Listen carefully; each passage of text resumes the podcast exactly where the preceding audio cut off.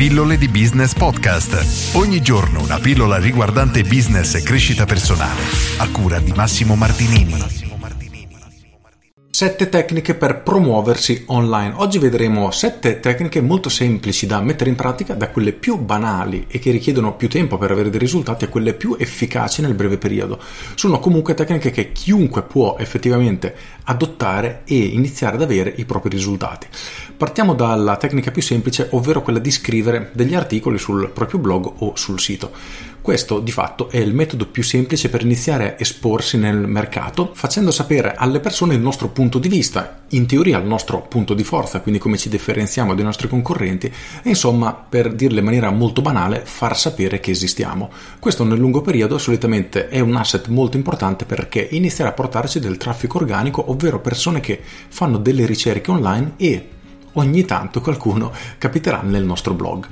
La seconda strategia è quella di creare dei video, ad esempio su YouTube o su altri canali, praticamente per lo stesso motivo. Ci permette di farci conoscere dai nostri potenziali clienti, dalle persone che vogliamo avvicinare a noi e oltretutto il video crea una relazione molto più forte rispetto ad un articolo del blog, perché le persone si abitueranno alla nostra persona, al nostro modo di parlare, alla nostra voce, con il tempo entreranno sempre più in empatia e sarà molto più facile poi trasformare queste persone in clienti. Il terzo metodo complementare agli altri due è quello di creare creare un podcast. I podcast in Italia stanno crescendo tantissimo negli ultimi anni, gli ascolti giorno dopo giorno aumentano sempre più e la logica praticamente è sempre la stessa, ovvero quella di farci conoscere dal nostro potenziale pubblico, dai nostri potenziali clienti. La cosa interessante del podcast è che solitamente, perlomeno parlo per la mia esperienza e per le persone che mi ascoltano via podcast, vengo ascoltato appunto durante i viaggi. Quindi persone che ad esempio si muovono per lavoro e hanno questi tragitti da fare, si ascoltano il loro podcast e possono capitare ad ascoltare il tuo e quindi iniziare a stringere questa relazione. La quarta tecnica è quella di iniziare a pubblicizzarsi online, quindi ok, da un lato noi iniziamo a creare contenuti sperando, tra virgolette, che le persone arrivino ai nostri contenuti. La parte successiva, che aumenta di tantissimo l'efficacia, è quella di pagare per mostrare i contenuti a queste persone che sono potenzialmente i nostri clienti.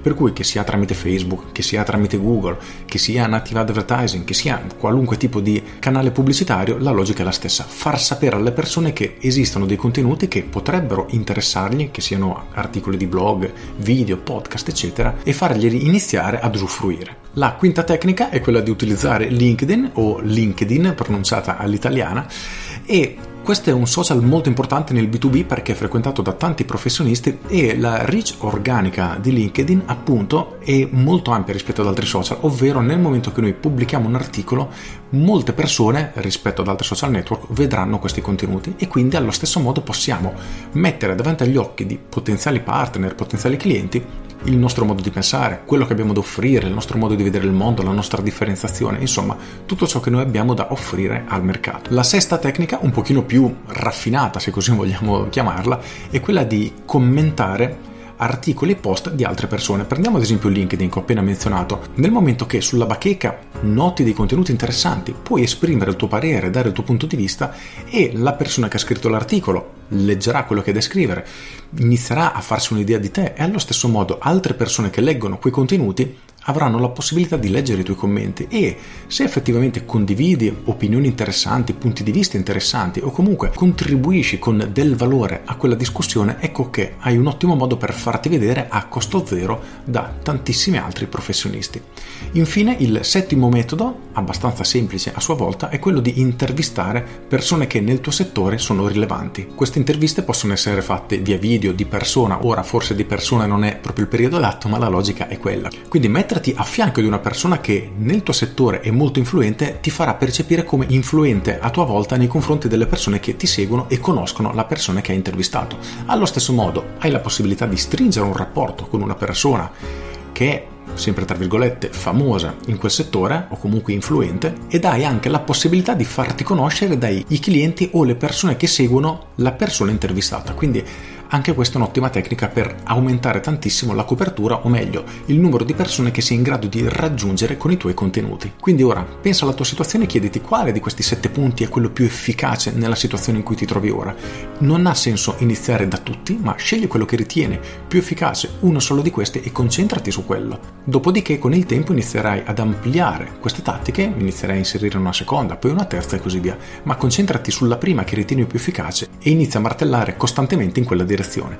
Con questo è tutto, io sono Massimo Martinini e ci sentiamo domani. Ciao!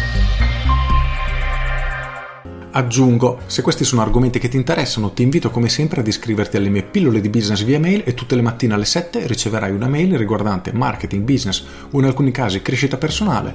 Sono mail che si leggono in 2, 3, raramente 4 minuti, sono dei concentrati di informazione che hanno l'obiettivo di darti uno spunto di riflessione che ti accompagnerà durante tutta la giornata. Quindi pilloledibusiness.com, corri ad iscriverti. Con questo è tutto davvero e ti saluto. Ciao!